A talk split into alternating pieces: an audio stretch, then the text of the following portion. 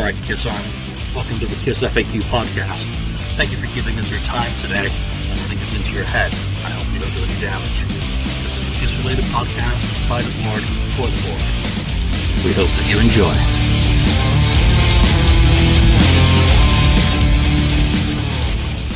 Welcome to episode seventy-three of the Kiss F A Q podcast. I'm Julian Gill, one of your hosts, and joining me today on the panel are Marcus Almighty. Mark, welcome back. Greetings. Saint Louis Kiss. Lonnie.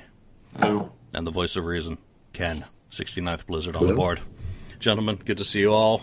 Happy Friday. And we had a topic set up for today, which uh, really makes me feel a little bit foolish that uh, I was reading the board this morning, and it's Happy Birthday to Unmasked, which... okay, not many people really give two shits about, I suppose, in the larger picture of the Kiss catalog.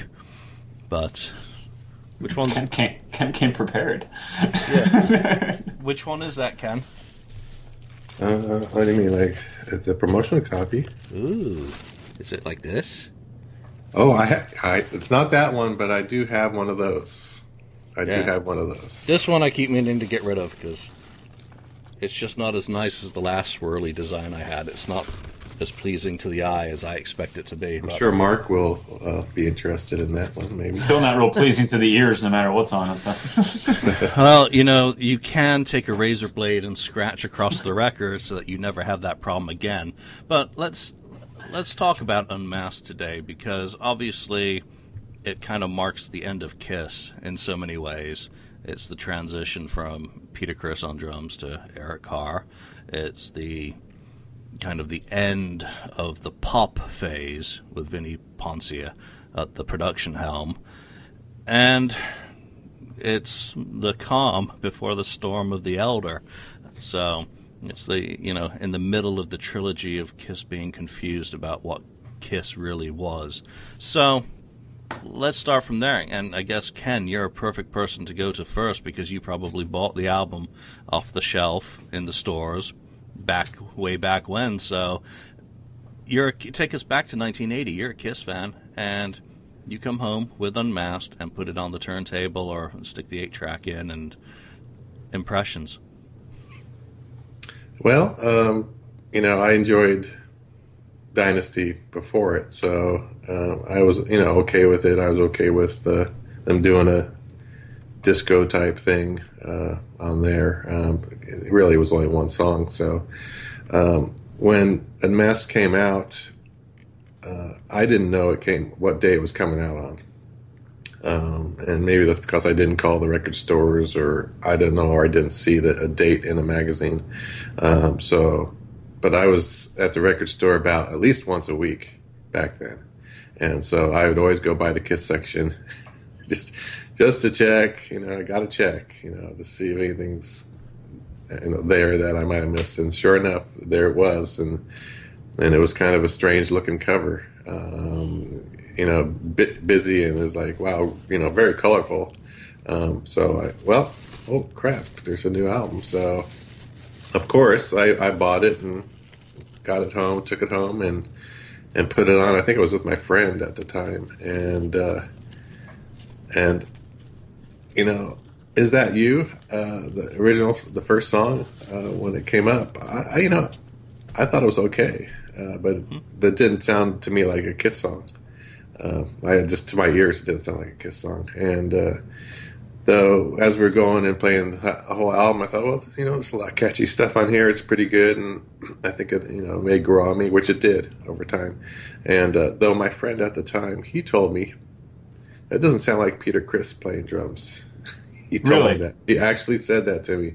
So he had been listening to Kiss longer than me, uh, obviously, and uh, and I said, I can't tell because I didn't know. I wasn't, you know. That detailed and listening to the how someone's drumming. Uh, I just kind of taken the whole song, the whole music, the all of the guitars together at once, and that final sound. It just comes into my ears, and I don't pay too much attention to the rest. But uh, yeah, so I thought it was good, and, and I did buy it right when it came out. Uh, well, it could have been a day later too. I don't know, because of, uh, again, I didn't know it was there. Yeah, it was um, pretty flexible back then. I think that when record stores got the records in, that's when they were released. So yeah. you know, it, it's not like in the nineties or you know late eighties that Tuesdays in the U S at least became kind of the ubiquitous release date. Um, I mean, you can, you can go back and look at the copyright records, and they've got all sorts of Mondays, Sundays show up. The date really is very, very fluid. That's why it's always entertaining to talk about the release date of the first album, because no one really freaking knows for sure. So, you know, whenever they got it, it came out. Lonnie, what about you for your first experience of being unmasked? Um, for Unmasked, it... it It's I'm being born in seventy-nine. It was one of the albums that I had to go back and get, and it was one of the last albums, or maybe not one of the last, but definitely in the lower third of the la- of albums that I of Kiss albums that I purchased. Because you know, you know, I've talked that I've had Destroyer and Creatures of the Night were my first couple. You know, and I had Animalize when it came out and things like that. But um, when you would go, when I would go to a record store and, and and look for a new Kiss album or decide which Kiss album I was going to buy today, you know, Unmasked wasn't always high on the priority list, because I'd look at the songs on the back, it's like, well, I don't know any of these songs. Well, I know, or if I look at, um, you know, Dress to Kill, well, that has Rock and Roll Night on it, has She on there. I know those from Double Platinum. Okay, I'll get, I'll give this one a try first before I would get Unmasked. And, um, but, you know, I didn't, I didn't, there wasn't anything off of Unmasked, off of that was on Smashes, Thrashes, and Hits, or you know, or anything like that that I was familiar with. So it wasn't one of those ones that, oh, I can't wait to get that one, because well, I know some of the songs on there. Or, I already know some of the songs on there are good. So I was really going into it kind of blind, not knowing what to expect.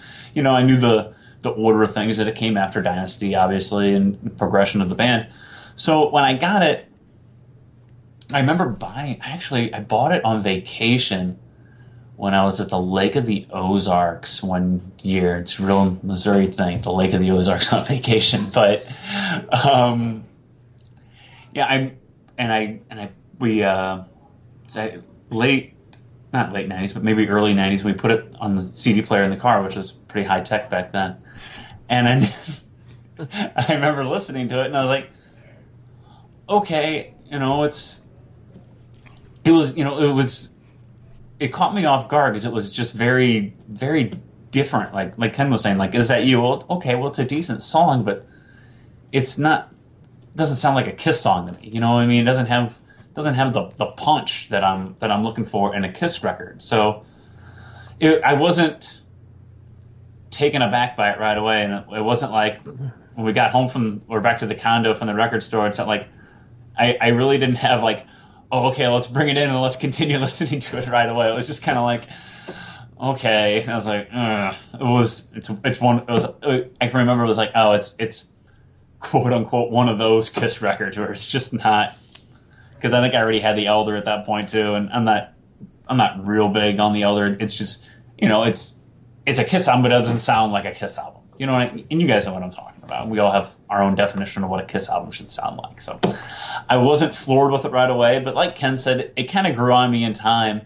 And I do like um, a good number of the songs off there. And, you know, looking back on it, I really wish that, you know, if had you know, taken that group of songs and not had Vini Poncia as the producer um, and gotten rid of a lot of the keyboards and a lot of the other crap on there, I think you could have had a much crunchier and more quote unquote Kiss sounding record. But you know, and you could say, well, it's nineteen eighty, they were chasing trends, but I mean, you look at what other bands were doing at the time, like Judas Priest and A C D C and yeah, things like that, you, and it's you, just like, yeah, just no. Stop, just stop right there. You just said Judas Priest. I mean, come on.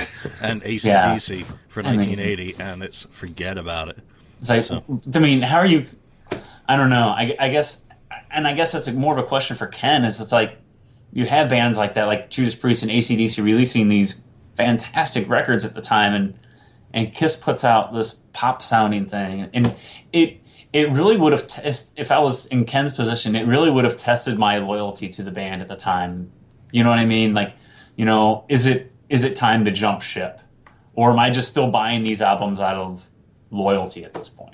Out of habit, the addiction. Correct. We've all been there with yeah. bands that have kind of faded off, but a new album comes out and like, oh, you know, they're, they used to be one of my favorite bands. I should go at least buy their album and check it out and see if maybe they're returning the form or not. But it, it would, to me, if I would have went out and bought Unmasked today, came out, I would have been really disappointed. And like, maybe I think my favorite band is is starting to to lose it.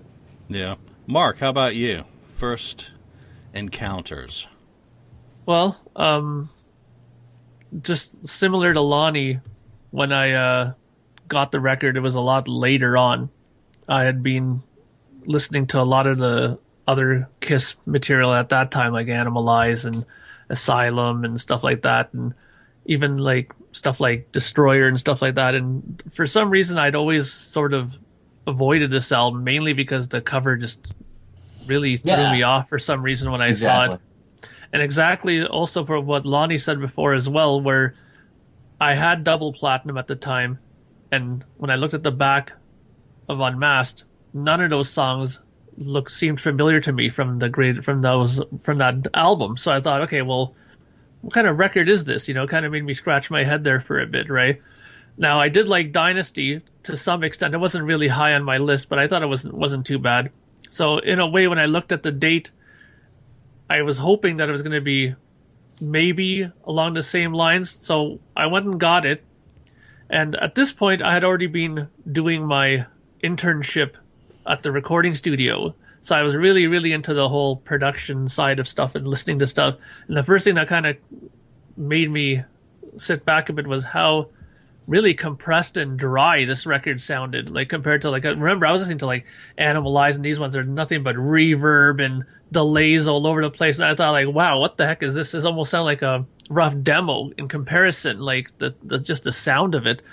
But when I first slapped it on, it gave me a bit of a roller coaster ride, to be quite honest, because Is That You wasn't too bad. It was a bit rocking, so I thought, okay, this is not too bad.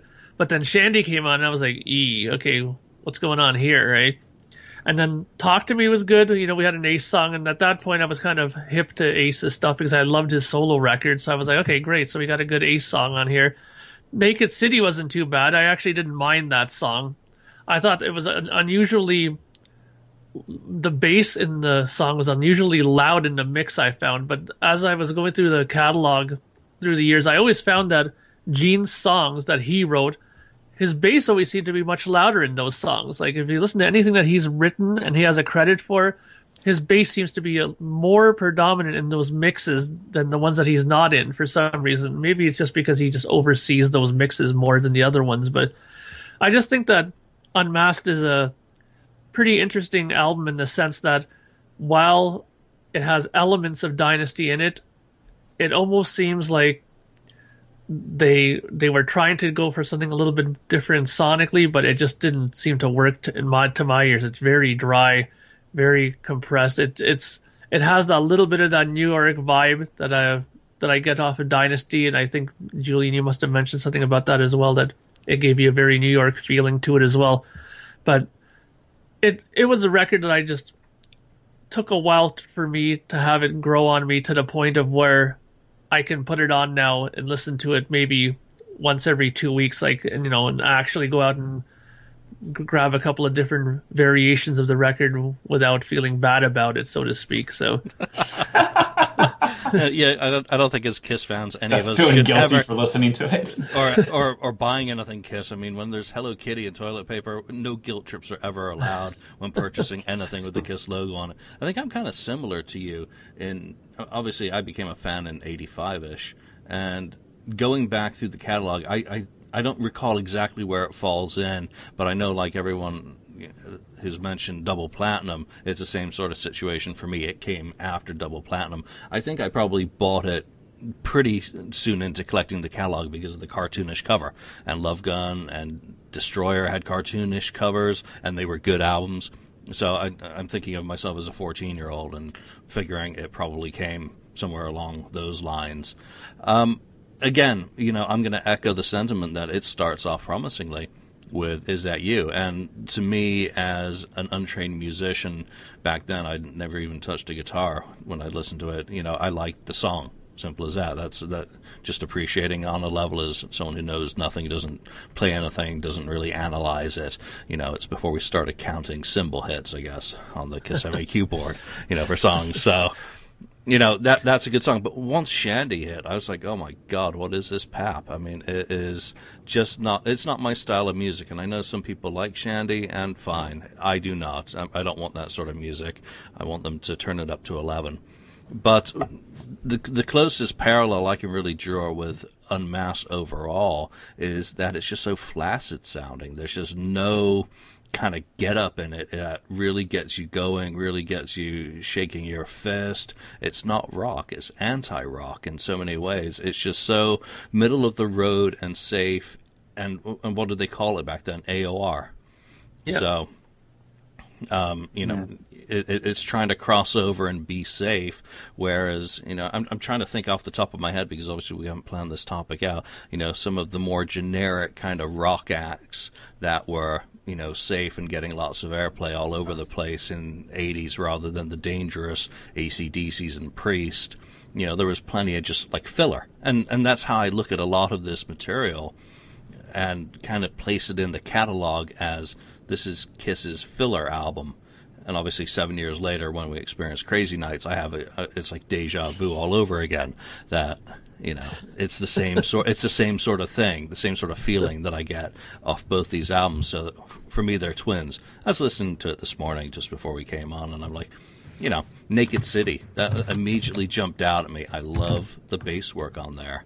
And maybe, like Mark said, because it's more forward in the mix, to take away from you actually hearing and being able to focus on Gene's lyrics, you get to listen to his bass more.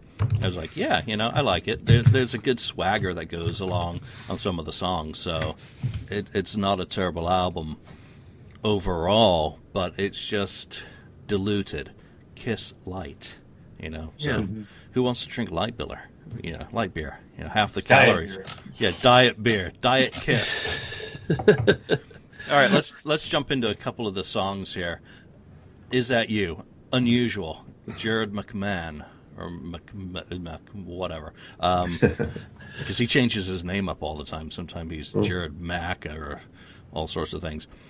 I, I always thought it was unusual that Kiss went outside and actually bought a song, and as you start digging into the history, you find that that's not uncommon at all, that they'd done this plenty of times. They'd bought stuff from other bands. You know, King of the Nighttime World is a great example of Kiss going outside. So, Is That You? Good? Bad? What's your thoughts on that? And should it have been a single rather than um, Shandy? So... Lonnie, you look ready to pounce. Yeah, I, I would think that Is That You, it's like we said, it's it's a catchy song, but it's it's um doesn't sound like a Kiss song in my opinion. But I think it, it's more I think it would have been more radio friendly than than Shandy was, and I don't I don't know why and and looking at the tracks on here, I don't know what would have been a great single on here, because there's There's really not a whole lot to choose from, single-wise, in my opinion. Maybe other than "Talk to Me," but they weren't gonna throw eight. They weren't gonna make an Ace Frehley song the lead single off off of an album, you know, especially at that point in time. So, you know, I I think I would have gone with "Is That You" as a single over Shandy. I think not that not that I think it would have made much of a difference. Maybe maybe a, a little bit of a difference in, in album sales, but I don't think it would have changed anything as far as promoters wanting the Kiss tour or anything like that. You know what I mean? But I think Shandy's just kind of a, an odd choice, especially given, you know, look at, you know, if you put yourself in that time frame of nineteen eighty, that that's what Kiss is releasing as their lead single off an album just seems like a, a very strange and just horrible, just horrible choice, really, in my opinion. Yeah, they well, perf- they perform it live in concert, which is, you know, kind of odd as yeah. well that it got and so that's little. Fine, but lead single off your new album? Well, um, you know, honestly, I, I think that Is That You is, is a good song. I like it. The one thing, though, I agree with Lonnie is that it doesn't sound very much like a Kiss song, and there's a good reason for that, because if you listen to the actual original song, it's not very different from the actual original. It's just Paul pretty much singing it now. Maybe there's a few things here and there change, maybe a word or something, but it it's essentially the same song, just recorded by Kiss and sung by Paul. I mean, that's why when I when I thought about it, a lot of these kind of covers or songs that they would buy and, you know, remake them into Kiss songs, I mean, the ones that work out well are the ones that they take and make them more into a Kiss song. You know, that when you listen to the original and go, okay, well, this is, you know, maybe not a complete one eighty, but there's definitely signs of Kiss in here that that are in there that, are, that have taken away from the original that I like better, you know. And all the bands that do covers really well, I think, do that. Like a band that I really loved in the nineties that were really good with covers was Typo Negative. They would take a, a song, and it was a Beatles song, and you would never know it was a Beatles song because they would just totally redo it in their style. And to me, if you're going to do a cover or take someone else's song and you want to make it your own, make it your own, you know? And I think that's what what's missing from this song if you want it to be more of a Kiss song. Now, with that said, I still like this song because I still think on its own it was a good song. Whether it should have been a first single, I would have preferred it over Shandy, to be honest, because I think it's more rockin'. It would have sounded probably better on the radio than Shandy. Shandy sounds something like, you know, something like R E O Speedwagon or Air Supply or something. There, would have, that's the one. That's uh, a band I was uh, thinking of for my point earlier. Thank you. Yeah, so that, that would have released something like that, you know, and I think that was just a safe, safe release as a single. I mean, for me personally, I would have rather have taken Tomorrow. I think that's more of a upbeat song, much more a, a Kiss-style song, and I think it would have appeased more of the harder core fans, not totally, but it would have been more up their alley than Shandy for sure would have been. Yeah, Sh- Shandy's just a, you know, way out there, and we'll get to that one in a minute so that I can continue to rant about it. But, uh, you know, the the cool thing with Is That You is obviously it, it is a pretty straight cover of, you know, the demo. And he shared that online. I don't know if it's still up there, but it's probably on YouTube. And it's got a fourth verse that Kiss did not use. That's the, pretty much the only difference between the two versions is that they did not use the, the verse that talked about driving to high school. And, yeah, it's probably a good idea to, to have left that out. Ken, thoughts on Is That You and its, uh, its place? Well, Is That You, like I said, it took a, a few times to to kind of get a hold of that uh song that to where I, you know, kind of enjoyed it more. Uh, the first time I listened to it, I didn't enjoy it that much. Uh, the, I'm just saying the very first time. But uh, like I said, it grew on me. Um, there are other songs on there, definitely. And I agree with Mark that Tomorrow, that was the first one that really hooked me. And that is the more radio-friendly, has a good hook in it song. Probably the catchiest tune on the, on the yeah. Road, yeah. And, you know, I, I'm just looking at some of the charts from uh, the top forty charts from May seventy-nine, and there's bands like, uh, well, all kinds of things on there. But the rock, more of the rock style was like Call Me by Blondie. Uh, they had Jay Giles' band had something on there. Um, Billy Joel was on there. Um, so it was different kind of rock, of course. And then there were, you had Bee Gees and... and a lot of more disco still going on at that time. Um, and I think it was about the end of disco, you know, the last latter part of it. But, um, yeah, Tomorrow would have been the song for me. I, I would have never released Is That You as a single. Never. Mm-mm. Yeah, that's a, that's a good good point, really, that I, I think if they had thought it through a little bit more, that they should have gone the route that had something a little bit more identifiable with identifiable with Kiss than, you know, Shandy is very un-Kiss. For well, your, for your first song off the, for, if you're putting it out on radio, it's going to be the first song people hear from your new album. Yeah, and if you're Neil, if, if Neil, it was Neil Bogart still around at this time. Uh, I think he was at the end of his time with Cas- before he sold off Casablanca or whatever. uh, he, you thought he would have had picked something like Tomorrow because. Right. He was such a, a sugar, candy-coated pop songs that he was associated with uh, earlier in his career. Uh, you know, he would have picked something like that and said, hey, I think this should go. But maybe he was, at that time, too much dr- drugs going on at the time, and everyone's just too happy partying. I think uh, by that time, Neil Bogart's actually early stages of cancer as well. Oh, it could have been. So a... th- there there were probably issues. But, yeah, it probably fits into his kind of ballpark of, you know, the stuff that he'd done. His strength, sort of. Mm-hmm. Yeah. Lonnie. Shandy. I already went. Oh, Shandy. We're Shandy. Sorry. Shandy. Um, Shandy. I think again, I think it's just an odd choice as as the lead single. I think it's, you know, just a poor choice. I mean, it's just like you guys said, it's the first song you guys first song the general public's going to hear off your new album, and it, it just leaves a bad taste in in somebody's mouth as far as especially what's going on with rock at the time. It's like, this is what Kiss is doing. Well, you know, I, I heard the lead single off of A C D C's album. I if I'm going to go spend money on a record, I, I I think that's what I'm going to go buy.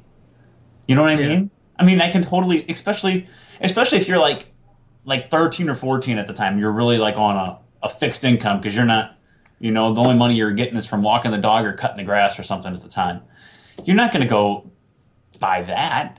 If, you know, if your buddy has Back in Black, and like, oh, well, you know what? I, I heard what Kiss is doing. I think I'm gonna. I think I'm gonna go get that. I really like that album better. So I just think it's an. I think it's a, it's a horrible choice as far as a marketing standpoint. And I, I don't know who was telling them what at the time that this is a good idea. That this is not only the direction you should go for, what the album should sound like, but also this is what your lead single should be too. And I think it's just like two horrible decisions combined. It just. You know, well, made, made, made, made no sense for promoters who want a Kiss tour, made album sales dreadful, and made Kiss, at the end of the day, reevaluate things. I think it was those two things combined, the single well, and the album. Cool. Well, there's a, few, there's a few things, though, about that song, though, that, that I think has to be brought up. Number one, again, this not being a very Kiss-like song in a lot of ways, and I mean, the the one thing that stands out for me about it is that there isn't really anybody from Kiss playing on it. I mean, there's just Paul Stanley. I mean, they had, you know, they had Paul's roadie, Tom Harper, play bass on it. You know, we all know Anton Fig played drums on it. I mean, didn't Pepe or somebody do backing vocals with him or something on it? And I mean, besides, it's just Paul. Paul's the only one on this song. So, I mean, if you want the vibe of Kiss on it, wouldn't you want at least them on there playing it with you? I mean, that that's, that, that, that to me screams that maybe the other people in the band weren't too hip on this song. Maybe it was just Paul who dug it, and they just went ahead and did it, and because probably Vinny liked it as well, so they went ahead and, you know, he took over and said, we're gonna we're gonna do this song, and they just did it.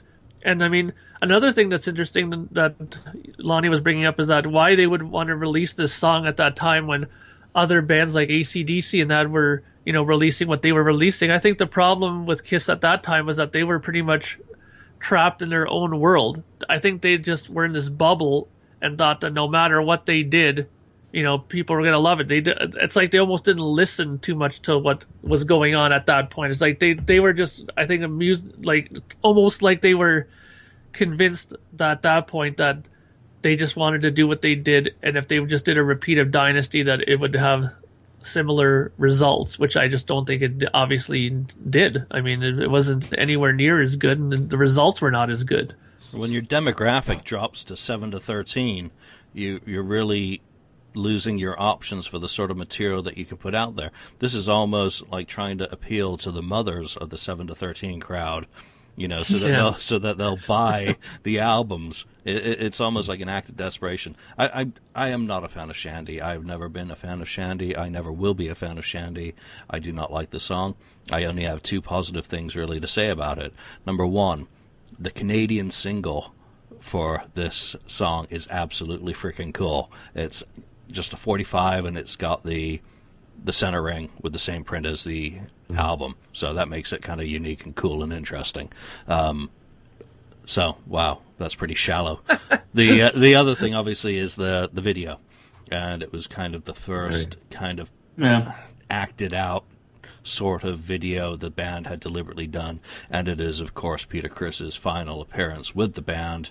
So, you know, it's kind of poignant from that point of view. I I, I love them putting on their street clothes at the end of the uh, the video it's there, yeah. and, and turning around, and you know, there they are in the makeup. You know, ha ha ha, unmasked. So, you know, it's it's a neat little video. It's not really stylistically that different from, say, Sure Know Something or I Was Made for Loving You, which were just performance pieces on the stage, but it's got a little bit of something added in, you know, a little bit of mystery, like the the, the groupie or fan trying to get a peek of them unmasked. So that, you know, that's all I can really say about it. It, it not being there in nineteen eighty doesn't give me the perspective to really analyze it on a level of what else was out there on the radio. So anything I would say would be completely kind of revisionist and just constructed from my perception of nineteen eighty. So I don't see any point saying anything other than don't like it.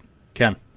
Yeah, um, Shandy, to me, that would have been a second or third single at the at best off of this. I think what you do when you release a single, you go for the jugular and get them, get the people hooked into your album, at least to buy, start, you know, buy it and notice it. Um, and again, Tomorrow would have been the would have been the single. Um, and I was still looking at the, the charts. Pat Benatar was on there at the time. You know, uh, that was probably more rocking than the Kiss album, to tell you the truth. Mm-hmm. Um, so. I would have went for more rocking, and again, they were there was also a lot of new wave going on at the time, you know, with the Cars and, and so on. So I, I would have been doing a lot more rock. I think what Shandy uh, is closest to that was on the charts at the time was something like Air Supply. Oh, that's that's the other. I one. mean, yeah, you know, what I mean, so they're they're not Air Supply. I don't know. Maybe they were trying to do that market, hit that market or something, but. Of course, it was a great single for Australia, um, but you know what? You can release different singles in different countries because countries like different. They, you know, it's the same music, but they like different sounds uh, at the time. They're not always.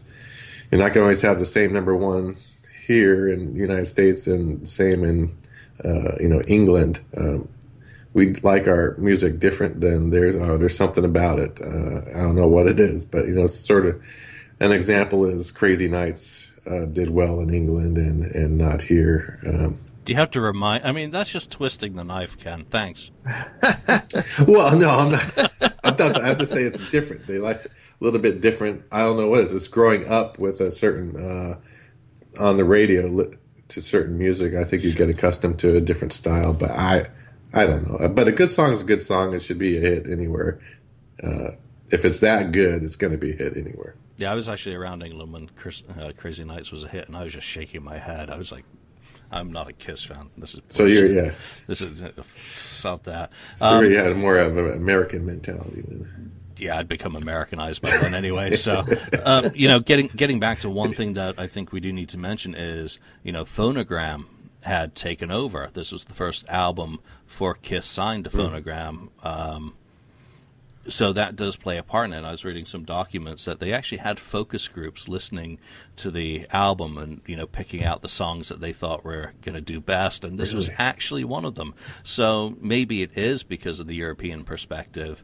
You know, that, that was the Dutch masters at that point were really starting to take control of Casablanca and its roster and making changes, and here is their first piece of, you know, Kiss vinyl really to promote, and they're, they're starting to contract all of the, you know, the, the label down into their control. So I, I think that probably plays quite a bit of a part in how the album was promoted, the singles that were picked, that, you know, the Phonogram was possibly saying, well, you know, it's a nice, safe song. It's, you know, our our twenty-five ladies who listened to it really liked it a lot and thought it was cute, so let's make that the single.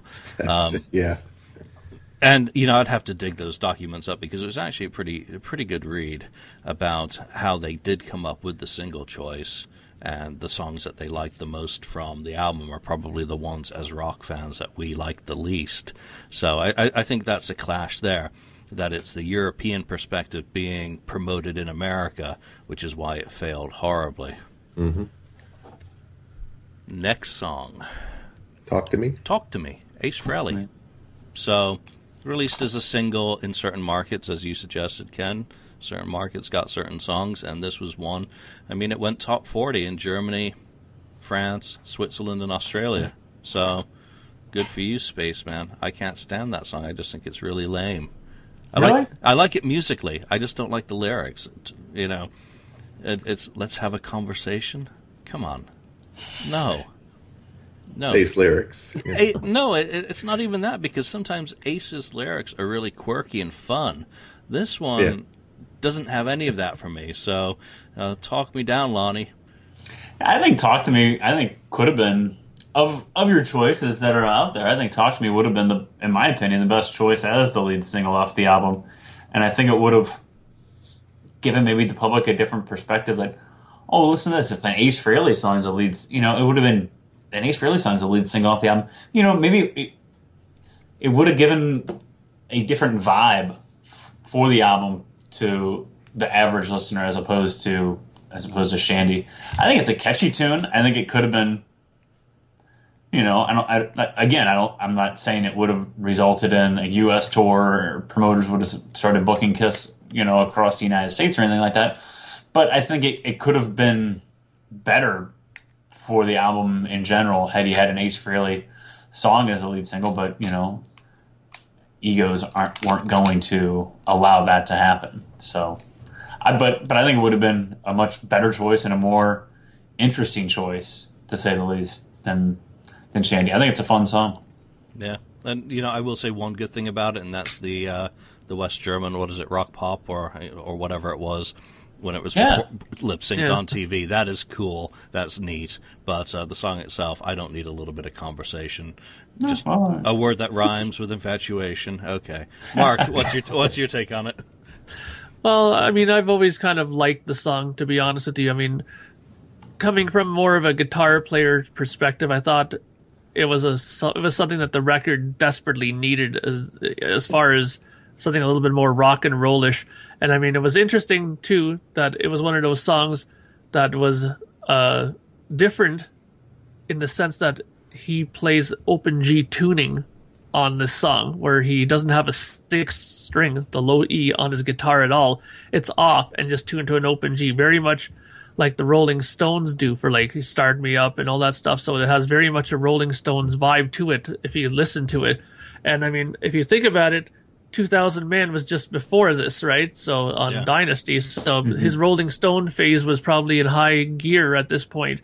And I mean, also, if I'm not mistaken, Two Sides of the Coin is the same thing. He did that same same open tuning with that as well. So he's he was really in that kind of, you know, Uh, Keith Richards kind of, you know, Telecaster open G tuning phase at this point.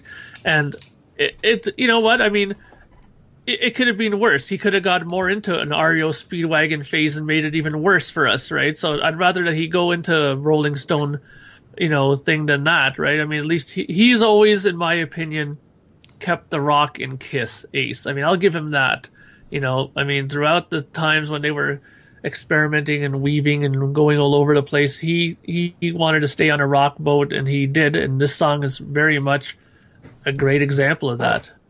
Do you think it's possible that he was just too lazy to retune his guitar from nineteen seventy-nine? here's a, here's a guitar. Quite possible. You know.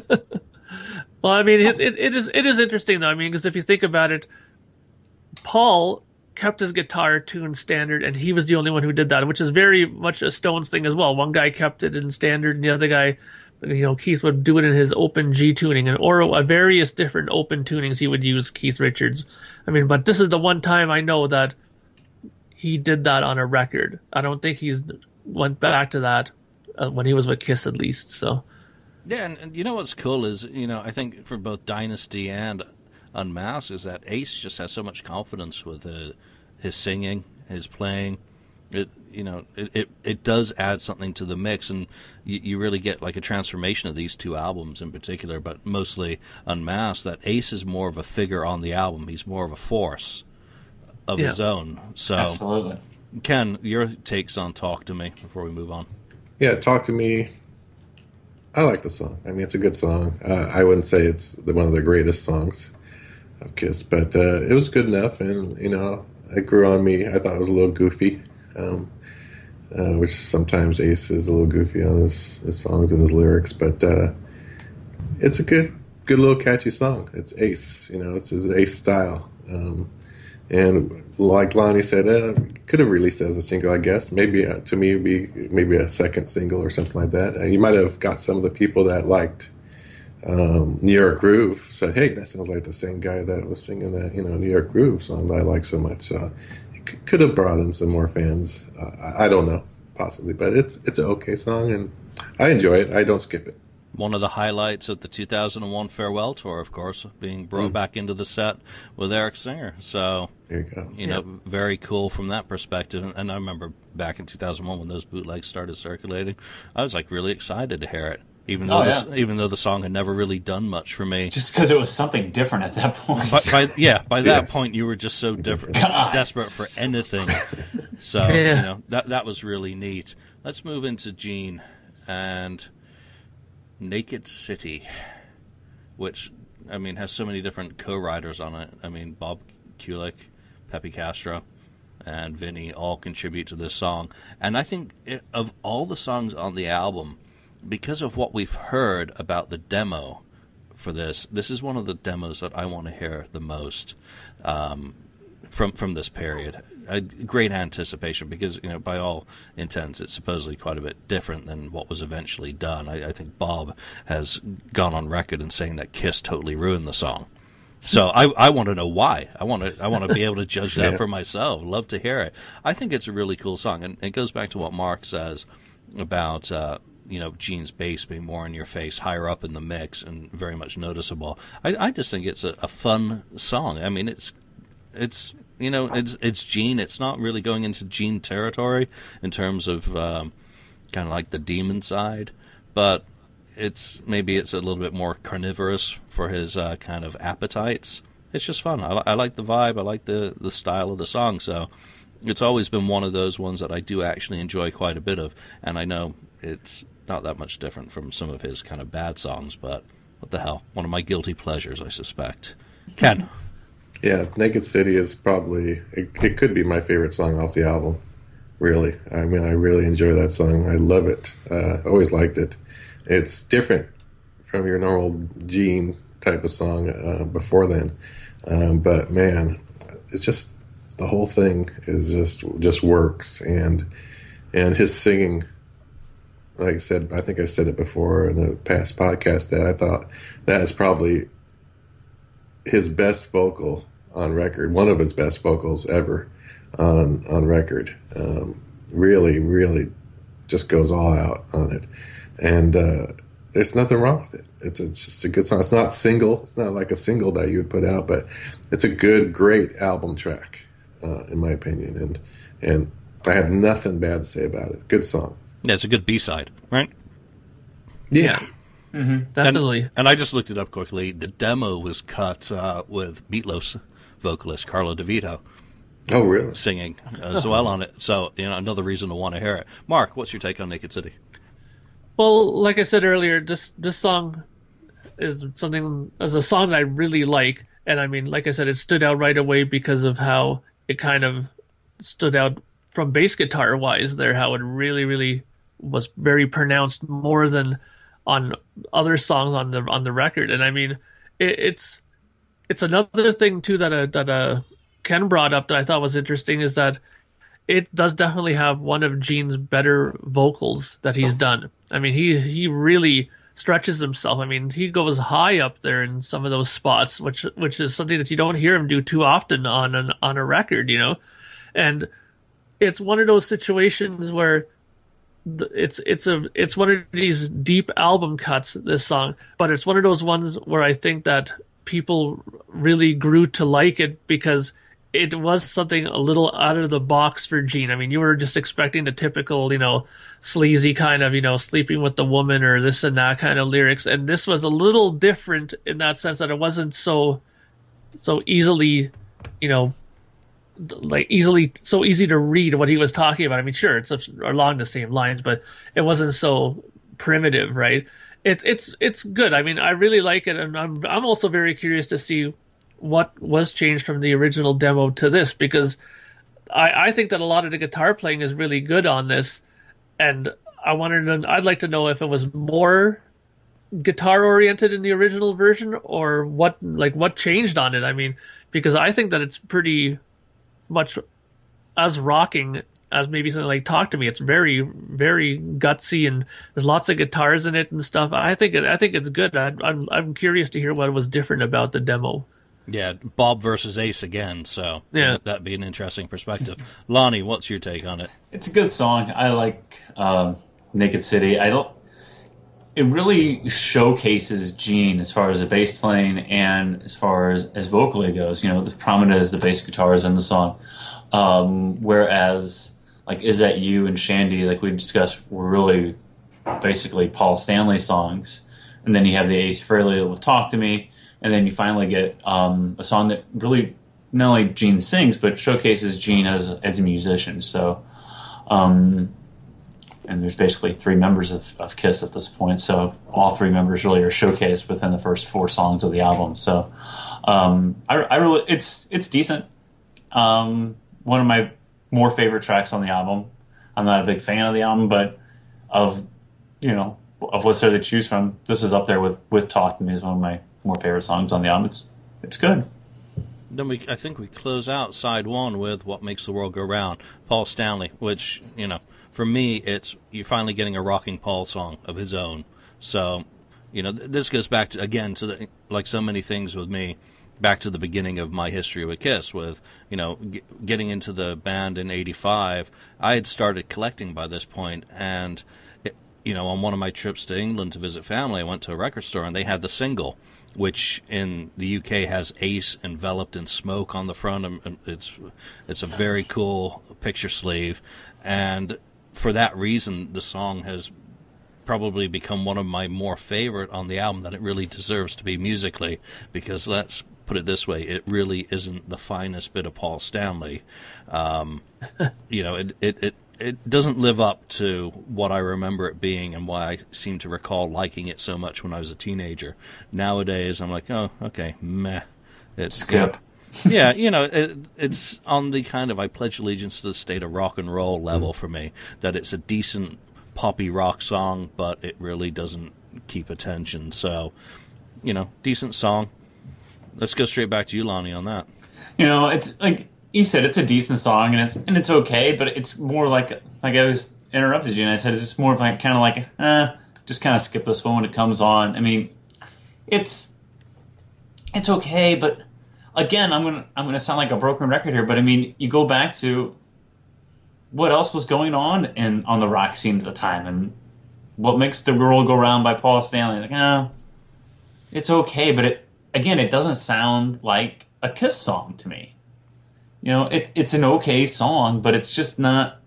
It's not what I want out of Kiss. Yeah, who said R- who, who said R E O Speedwagon earlier? Exactly. Yeah, it's just, it's just not. It's not what I'm yeah. looking for when I when I'm laying down my money to go buy a Kiss record, especially if it was nineteen eighty and other exciting things are going on. With I mean, we mentioned Judas Priest, we mentioned A C D C, Van Halen at the time too. I mean, mm-hmm. and Kiss is releasing What Makes the World Go Round. It's fine. I don't. I don't hate the song, but it's just like. Well, I don't know. I don't. I don't. Uh, I, don't I, I just don't get what they're trying to do. Honestly, I think that this song is a victim of Vini Poncia. This is one of those songs I get the feeling that he had his fingers in a little bit more than the songs we just talked about before, because. Like, especially in that middle break where that keyboard part is that did did did did did that that to me just screams Vini Poncia all over it. Like those kind of little breakdown parts, because they were never in Kiss songs prior to this, you know.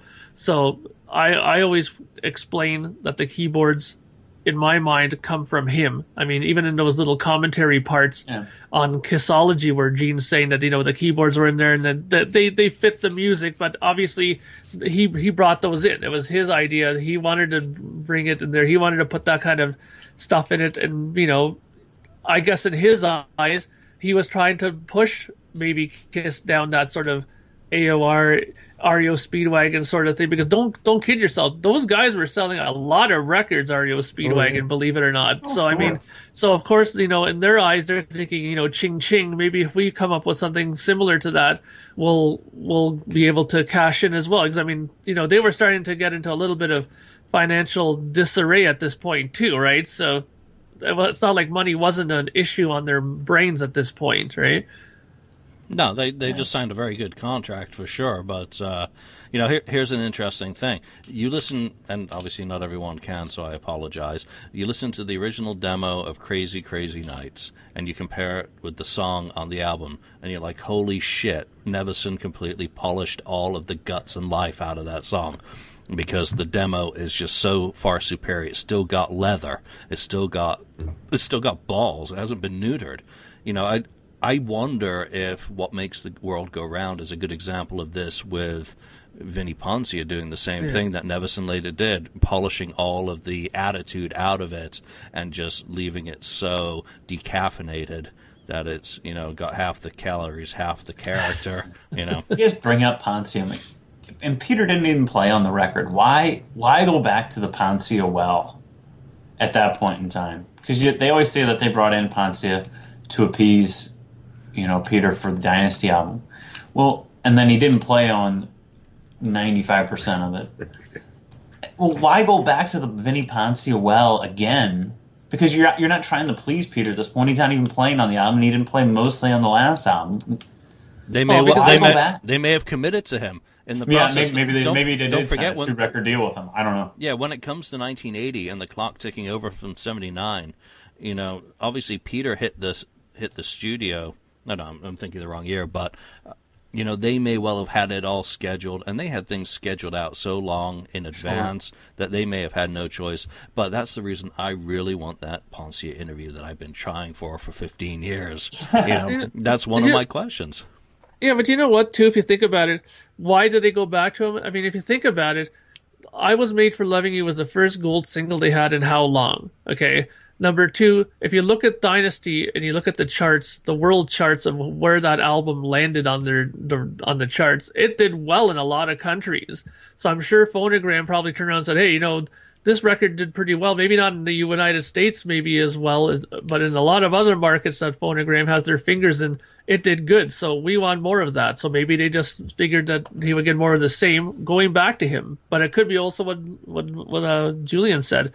Maybe they signed for two albums to do it with them. It's not unheard of, right? Yeah, yeah. I agree. I agree with you, Mark. Uh, I had the same thoughts about it. It's like they they kept him around because I Was Made for Loving You did so well, and and Dynasty overall did well uh, on the charts. And they thought, well, maybe this is the direction we need to go. They went, you know, hard rock or just rock on Dynasty, and then they went to more of a A O R, you know, I would say, you know, hard, hard pop rock or whatever you want yeah. to call it, to, uh, on Unmasked. Um, so the, I think that was the reason there. Um, as for this song, What Makes the World Go Round, uh, it wasn't one of the songs that, you know, took a little longer to, you know, grow on me. Uh, I still, it's not one of my favorite songs on the album. Um, Paul Stanley's using his falsetto stuff in the song and and that sort of thing. And uh, it's okay. And like Julian said, it compares to, you know, whatever the other song was, so from uh, Psycho Circus. Um, but, yeah, it's okay song. Not bad, not great, just, you know, in the middle. He's practicing his falsetto for Just a Boy. Exactly, it's getting it ready. And the, and the oath. But, yeah, that's a, that's a great point, going back to the producer choice, I guess. Phonogram's looking at it from a worldwide perspective because Dynasty had had a lot of, you know, international success. And, you know, Shandy gets a lot of international success as well. I mean, look at where it did well. New Zealand, Norway, Holland, Germany, Australia, Austria, you know, everywhere except America. So, uh, obviously, a lot of those markets do not have tremendous amount of record sales, but... You know, it did sell, what is it, quarter of a million copies in Australia, so more power to them for that for that market. Tomorrow. Tomorrow is the perfect pop song on that album for me. It's yeah. probably, if I'm going to pick a, so- a favorite song today from Unmasked, I'm going to pick Tomorrow. It's just pop perfection. You know, what? what is it? Uh, you know, Ken Sharp writes the, uh, the, the power pop, you know, book yeah. series. And this is just Kiss in power pop mode doing it, yeah. it with a perfectly executed song. Was not a hit single anywhere. Uh, you know, I think it only charted in Germany. It didn't do a thing in America. Lonnie, take on. But I think it's exactly what they were looking for. It is like, it is the, it is the, the template of what they were trying to achieve on that album for Tomorrow. That's what Tomorrow is, in my opinion. You know, it's the catchy, poppy song um, that maybe, you know, that they were looking for, and why maybe why they chose, maybe why they went with Poncia again, like like you guys mentioned, because. They did have success with I Was Made for Loving You, which is catchy. So Tomorrow, it, it's catchy. It's this first song off on the second side. Maybe they, when they recorded it, they thought, yes, this is this is what we're looking for. You know, th- this is the vibe that we're going for for this album. You know, whether you agree with what they were trying to achieve or not, but that's that's what they were looking for. And you know, I mean, Love Gun was the first song on side two of Love Gun. So I mean, they put. Tomorrow, is, and that's exactly what they were looking for. So, and it's a catchy song. Don't get me wrong. It's does is it what I'm looking for in a Kiss song? No, probably not. But it's a decent track. You know, if I'm just playing, just playing a random, you know, slot of music. But is it a Kiss song? Am I? I mean, it's obviously it's a Kiss song. But I mean, does it sound like what you want a Kiss song to sound like? No, probably not. It's a little too catchy. But but it's a decent it's a decent song and. But like I said, I think it's a template of what they were looking for with Vini Poncia at the time. Yeah, better than Shandy, and probably, I think, would have made a better choice as the first single. So. I think we've said that about every song. I think it would have been a better choice. Yeah, it's kind of easy. Shandy's, Shandy, for me, is an easy target. So, Mark, your take on Tomorrow. Well, like I said earlier, I think that this is probably one of the best songs on the on the record. I mean, it's as far as Paul goes, he always seems to deliver one masterpiece on each Kiss record, at least, right?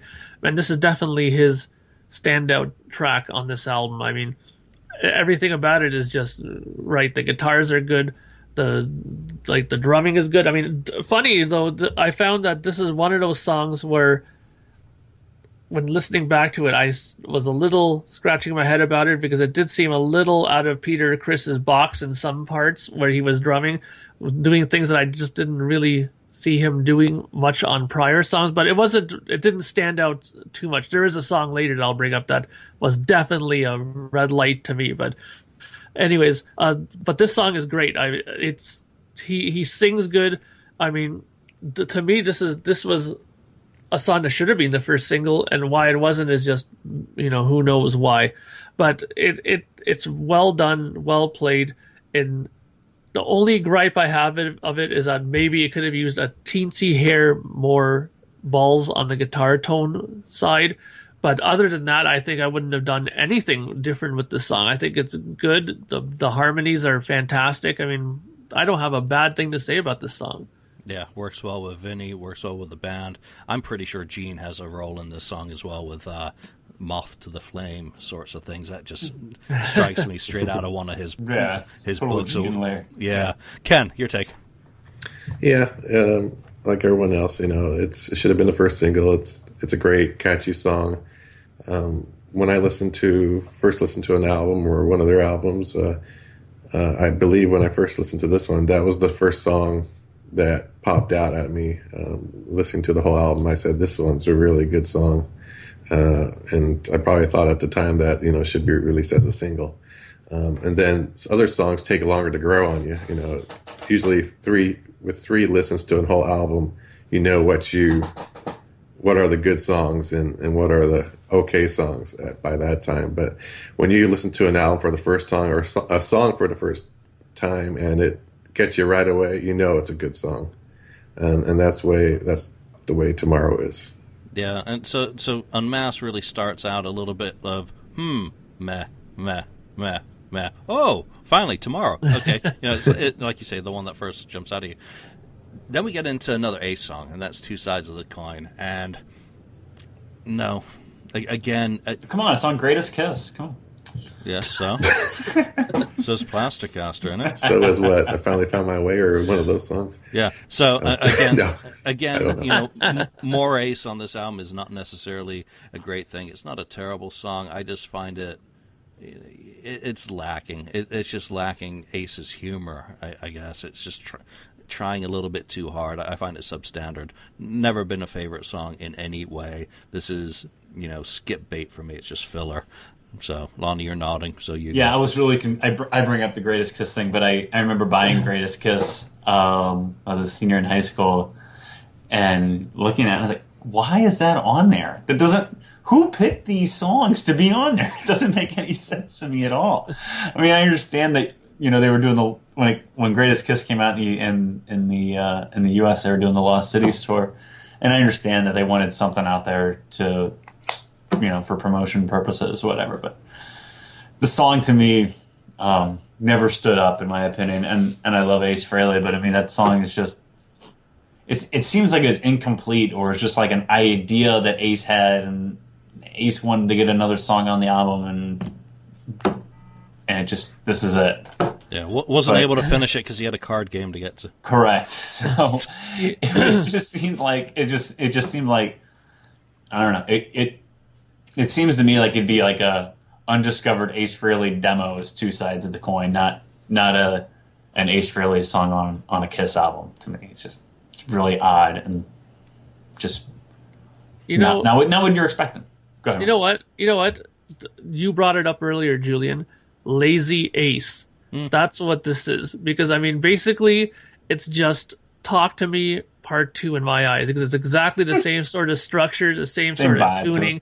Yeah, there's. It's just he, like I said, he was probably so engulfed in his Rolling Stones phase that he actually literally just copied himself into two songs around that idea. It almost it seemed like he goes, "Hey, hey, Curly, I have a great idea for a song. Let's do an open G tuning song," and just did it twice. You know what I mean? Like, I totally think that's what happened. Is like he had an idea, he didn't. Like he didn't the first get, one so much, he did it again. Yeah, exactly. I bet you that's what happened. You know, and he just kind of because it basically the vibe of it is very much the same. It's just the only difference is just rhythmically he does a little bit of a few different things at the top, and other than that, it's just pretty much a straight rock song through the rest of it, right?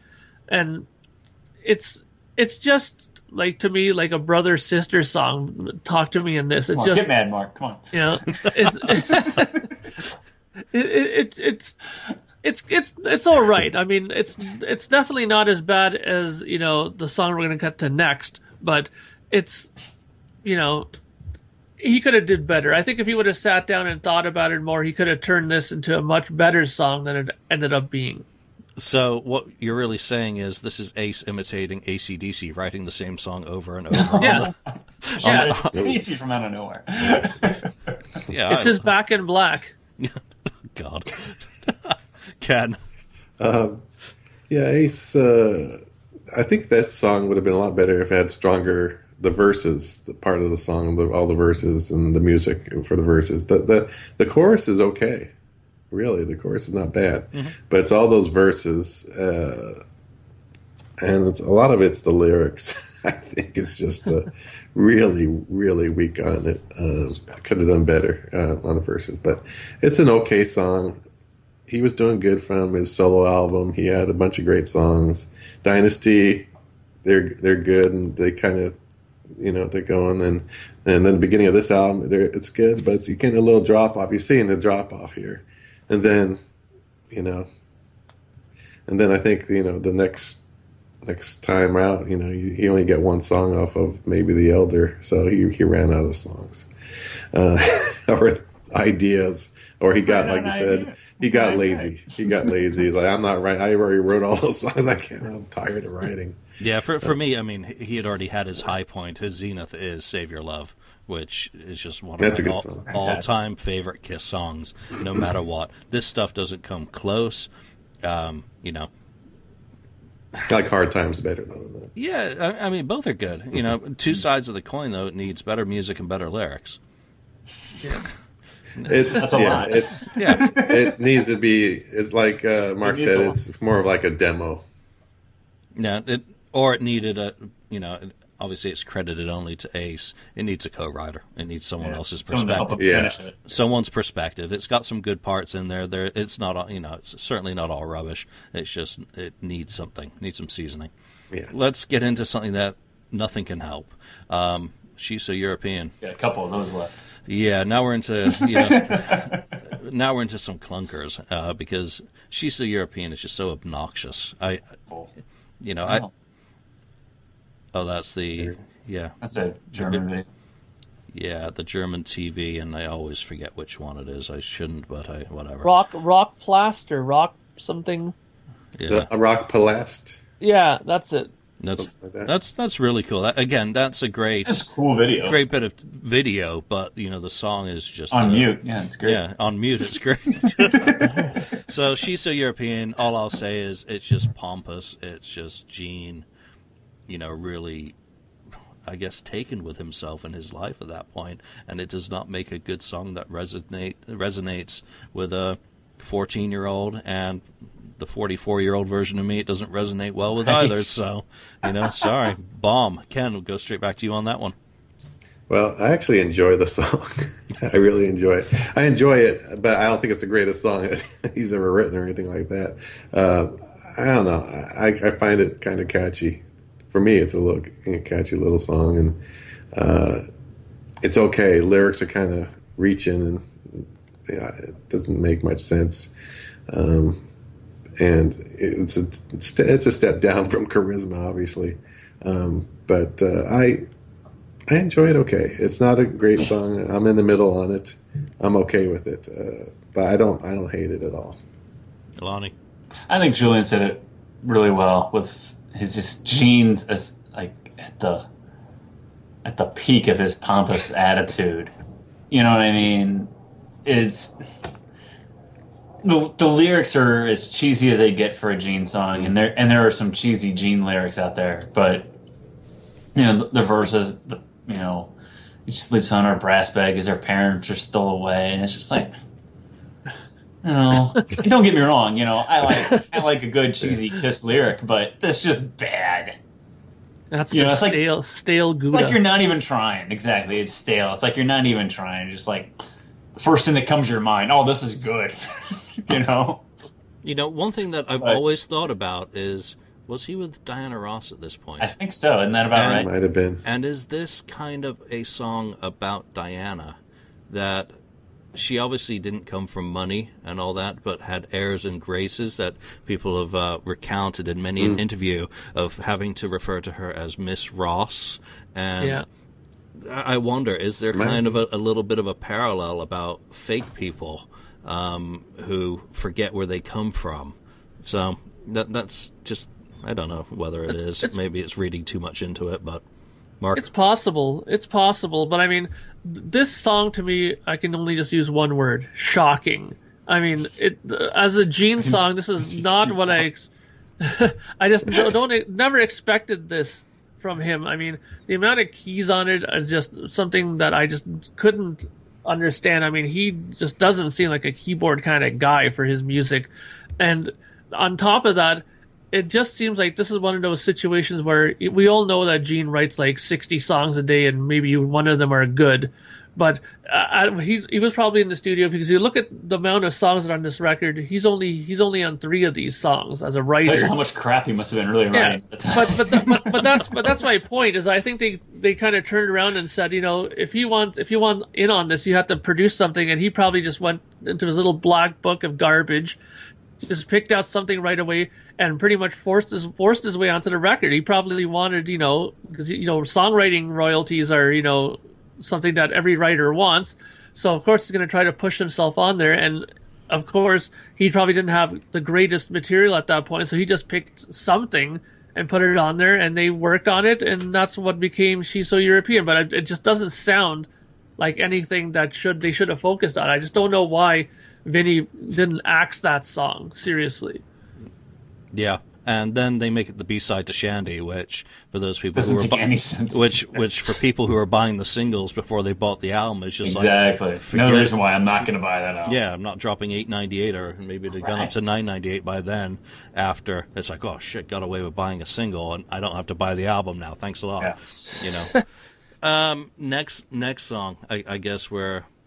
We're, this is another one of my guilty pleasures because I just really love the vibe of this song, but again, I think it's one that needs work. So it, it's like an unfinished Paul Stanley song, but I, is there anything such as that according to Paul? You know, he's always said that we don't record anything unless I think it's, you know, perfect perfect for his songs.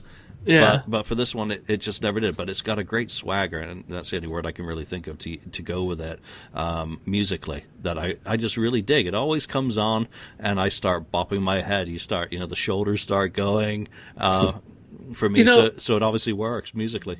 This, this song reminds me of one thing. I'll just say this really quickly, is that the very first time I heard this song, it sounded like a song that should have been in one of those John Travolta disco movies. Yeah. The very first time I heard it, I thought I was like, wow, it should have been one of those things where in the club and he's like, hey, baby, you know, he's trying to come on to his women and that should be playing in the background. Like, totally would fit in like a John Travolta movie.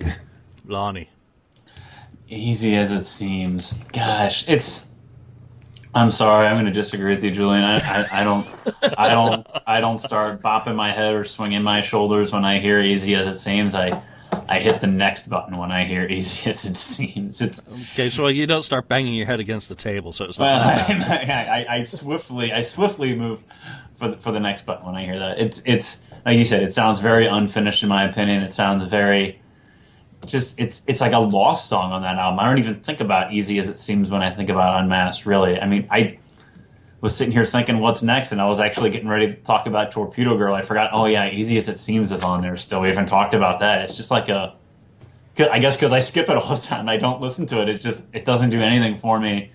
Um, it's it's it's just like a lost song to me. You said it's like an unfinished song, and I just. I blow it off every time I, I hear it. I, I it doesn't do anything for me at all. Okay, Ken, does Sorry. Easy as It Seems make does it make you run for your safe room? No, I I like it. I think it's one of my probably in my top five songs on the album. Um, really? Yeah, yeah. I, I enjoy it. I think it's a. I, I always thought it was a good song, and uh, like Julian says, it kind of yeah, it it has a groove and it's it's good. I I don't. I don't discount it at all. It's a good song, solid song, and I don't even think it's in a demo type thing. I think it's finished and it's a good song. Yeah, in the same way that Naked City and Tomorrow are different as Kiss songs, that's where it kind of goes for me. That it's True. It goes against the grain of your normal sort of Kiss material, and it's adequately done. While I, I've said there are some things that I think could be better on it, you know, it's... It's different enough and well enough executed being different that it's not a read my body sort of different. So that that's just the way I look at it. Then we get into the humor or the attempted humor of Torpedo Girl, which as a torpedo, I, I liked this song a lot more when I was fourteen than I do now. I always liked it. I, I looked forward to it coming on when I'd play my cassette tapes because I wasn't going to fast forward through anything when I was fourteen. Um, Torpedo Girl was just fun, but now I'm like, um, no, has, yeah. has, hasn't held up well for me. I'll tell you, as I was mentioning earlier, this is the song where I had the woo, woo, woo, the red alert came on. This is not Peter Criss drumming, okay? This was so out okay. of his style of drumming. I was like, wait a minute, what the hell's going on here? There's no way that Peter Criss would do this kind of a shuffle beat with the hi-hat going still and on the right. Like, it was just way too much for him to compute, I thought, this beat. And the, the whole bass line with it, too, was kind of like, it was interesting. I could see Gene doing it. But I totally think this is an Ace Frehley thing. I think Ace did the bass, did the guitar, did everything besides the drums, I think, on this song. He he sang it. I think it was just like a I think it was like a leftover from his solo sessions. I mean, thank God he didn't put it on his solo record because it would have been the total stinker of the record for sure. But it's I think it's just his attempt at trying to put something humorous that he thinks is humorous on here, kind of like an inside joke that maybe him and Anton only probably kind of clued in on who this Torpedo Girl was, right? But it's it's interesting. It's not like a typical kind of Kiss song. It's a little bit more riffy. It has some interesting little guitar parts in it, but it's definitely, like you said, no gem. It's no, you know, Save Your Love or anything like that. But, you know, it's it has some great drumming. If you're a good, if you're a drummer, definitely check this song out. I think he. This is one of the songs. It, it just feels like one that he would have been dicking around with Joe Renda at Northlake, doing you know the Crazy Joe crap, you know, uh, you know Eugene, yeah. Torpedo Girl. It just strikes me as coming from there, you know. And, you know, John Regan would probably be the one to ask about that. Ken, your your take on Torpedo Girl? Yeah, when I first listened to it, I thought I did. I, I don't think I cared for it that much when I first listened to it, but. Over time, over all the years, I actually enjoy it now more than I did back then when it first came out. Um, but um, it's yeah, it's not one of his better written songs. Um, it's, it's it has a good, interesting you know groove to it, um, but it doesn't really you know grab me and want me to listen to it you know over and over or something like that. Um, it's just an okay, okay a song. You know, it's nothing, nothing to scream about. And Lonnie, it's your favorite song on the album, right? You know, it's not bad, actually. It's better than Easy as It Seems. It's it's really not that bad, in my opinion. It's not that bad. But it, it's... I, I was playing it in the car one day. I was in the car with my wife one day, and I was playing it, and she's like, what is this? She goes, this is awful. I go, oh, no, this is good. She goes, no, no, it's not. and, But it's fun, and when he play, when he did that, uh, it's I think it's a fun song. You know, it, it's a fun song to listen to. And when he did that solo tour, I guess like it was two thousand eight, um, he came to town and he did like a medley, and and this song was part of the medley, and that was fun. That was exciting to hear because it was so different. You know what I mean? I mean because you, when you go see a Kiss show, you you can name about twelve songs you're going to hear, and you. You know when you're walking in the door, but you know Ace does a medley, and that's something I wish Kiss would do. But you know he does a medley with Torpedo Girl in the middle of it, so I thought that was fantastic, and it was it was fun. I think it's a I think it's a fun song, so that's my take. Yeah, yeah, go ahead. I, I definitely think so. What do you think, Ken? I think we're going to be too rushed with my mom visiting. Your mic's not on, eh? Oh, it's on. There, there you go. go. Um, but no, yeah, I said, like I said, it's it's an okay song. I'm okay with it. It's It's nothing to scream home about. Um, so I think, Julian, what's your thoughts on Torpedo Girl? Torpedo Girl? Didn't we already? I already gave my thoughts. You already gave. Oh, so there okay. you go. Yeah. So we're on, we're on to the last piece of garbage. Yeah, and that's really the way to describe it. You're all that I want. No, you're not. It's awful. Um, yeah.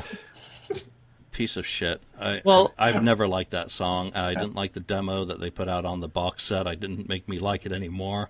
I just, uh, it just makes. Well, I make shows that play that live in Europe too. Yeah, and that that's one one of the things I was going to close out with is you know the selection of live songs. That this was always a head scratcher for me when when they could have used more rocking songs. They instead, "You're All That I Want." No, that's just one of my least favorite Kiss songs. It's up there with the Nothing Can Keep Me From You, the Read My Body, you know, and it's up there. It just does not work for me. Ken? Yeah, well, while I like the, the demo better, um, I think the song should have been sped up. I think if it was sped up the song, uh, it would have actually improved it into a more rocking type song. Um, the way, it, you know, kind of, you know, You're All I'm Dreaming Of and all that kind of stuff. It's kind of kind of not going anywhere. You're kind of waiting for it to kick in, and I would have rather had them, you know, kicked up the speed of it and, you know, rocked it out a little bit more. And I think it could have been – this is one of those ones that, yeah, it's still – even though there's a demo form, which I like better than this album form, I think even the, you know – album form is still demo-ish, uh, in my opinion. It's not it's not finished. They, they could have really improved the song had they changed uh, the timing of it. Yeah, and you're supposed to finish and close out an album with a strong track, and that certainly isn't. Lonnie, your yeah. take on it? Yeah, it's, it's. I actually don't mind the demo that's on the box set. Um, I think it sounds superior to the load of crap that ended up on the album itself. And it, it's like you said, it's more of a head scratcher. I mean, they used to I mean, they've closed out albums with with Do You Love Me and with Rock and Roll All Night and Black Diamond, and they close out this album with You're All That I Want. Doesn't make any sense to me at all, and it's just it's it. I think the album should be I think the album should be one song shorter, and you should have closed it out with Torpedo Girl. Just called it a day. Yeah, yep. Mark. Yeah, I definitely agree. I mean, while I agree as well that I think the demo on the box set was better than the, the album version, I still think that they should have just axed this song. It was. It just seems like a total just. It's it's just there to appease Gene. I think that's it. I mean, uh, it's not it's not strong by any stretch of the imagination, and it's just a song. When you, when you look at a record, I was always taught that you should listen to the, listen to it top to bottom, end with your strongest song, as well as start with your strongest, just to leave people wanting to come back to it again. But it's it that song does not make me want to do that in the slightest. It makes me like just. Ugh, not want to listen to the record again. So I would have just, I would have just axed that song and ended it on Torpedo Girl. So before we wrap up, let's talk about some of the live songs. They they performed four from this album on the Unmasked or Shandy, obviously. Um, this song, You're All That I Want, Talk to Me, and Is That You? Were those good selections? And you know what? If they're going to perform four songs, pick the four that you'd want to hear live. You know, back in nineteen eighty.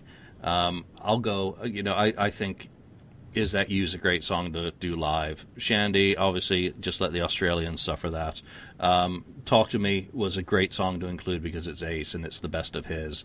I think I probably would have gone with What Makes the World Go Round instead of um, You're All That I Want. So, you know, I just don't see that many of these that I'd actually even want to hear live.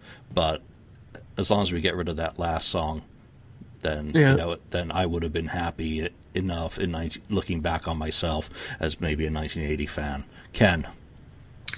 I would have loved to have heard Naked City live. That one for sure, and, and Tomorrow. Those those two songs for sure I would have, man, that would have been great to hear those live. Um, I think we still have yet to hear maybe even one or both of those songs on any kind of live thing, as far as I know. I don't think you're going. Not even on the cruise. Maybe, may, I, man, I'd love them to do that on the cruise, uh, on their yeah, maybe their fun. sail away this year. Yeah, uh, that would be awesome. Yeah, maybe maybe have them, you know, send out an email to everyone saying, "Hey, we changed our minds. It's not going to be Creatures of the Sea. It's going to be Unmasked at Sea." Watch watch people jumping off the boat. People, people requesting their money back. Naked City with cookie cutter vocals, yeah. Well, I, I would I would probably go similar to what Ken said. I mean, I would I don't mind Is That You. I would I would have kept that. Um, Talk to Me. I, I liked that too. I thought they did that pretty good live, but I definitely don't understand why they wouldn't have done Tomorrow over, you know, you You're All That I Want. That was, oh god, bad idea. But I, and I think that um, they, I also agree that Naked City was a is a really good song. I think that they could have probably played that live pretty well, and I would have loved to have heard heard that one. No. Yeah, I'm gonna echo what you guys are saying. I think Tomorrow and Naked City would have been the best choices for me to, to hear live. And why they even attempted to play You're All That I Want. At least they dropped it at like what, like midway through that European tour. They didn't play it on all the all the dates, so that and it doesn't make any. And it's kind of a head scratcher to me that they that they even attempted to play. Why that song? That doesn't make any sense. But yeah, I, I, yeah. And, and that's the problem with it. That you know, it's just the why. So much of it doesn't make any sense. Yeah, I'm just quickly looking up. Uh, You're All That I Want. Yeah, they only played it nine times. So. Yeah, I only mean, played it halfway through. So that's that's nine times too many. Too many. All right. Well, there's other aspects of Unmasked that we could talk about, but you know, I think we can leave that for a different show when we talk about you know the the, the drummer auditions and the tour. You know, there's not that much really to talk about the tour. You know, it was uh, it is what it was and didn't tour America, obviously. So that's Unmasked. Happy birthday uh, in a kind of weird way where half your friends insult you and the others say happy birthday. It's uh, one of those weird surprise parties. But, you know, obviously the album, today's the day it was released. So give it a spin and, you know, join us on the F A Q message board thread or look us up on Facebook and give us your opinions of the album. What are the great songs? What are the ones that you don't like? what should they perform live, and uh, you know, what could have been changed up to make it uh, a better album than it obviously was, or could nothing have saved it? So we thank you for listening. Ken, Mark, and Lonnie, thank you for joining me today, and we'll see you all next time. Thank you for spending time listening to the Kiss F A Q podcast today. All sales are final. There are no refunds. If you'd like, look us up on Facebook or come over to the Kiss F A Q message board and discuss the topic we broadcast today. Don't forget to rate us on iTunes, Spreaker, or wherever you've listened to the show. We hope you'll join us again.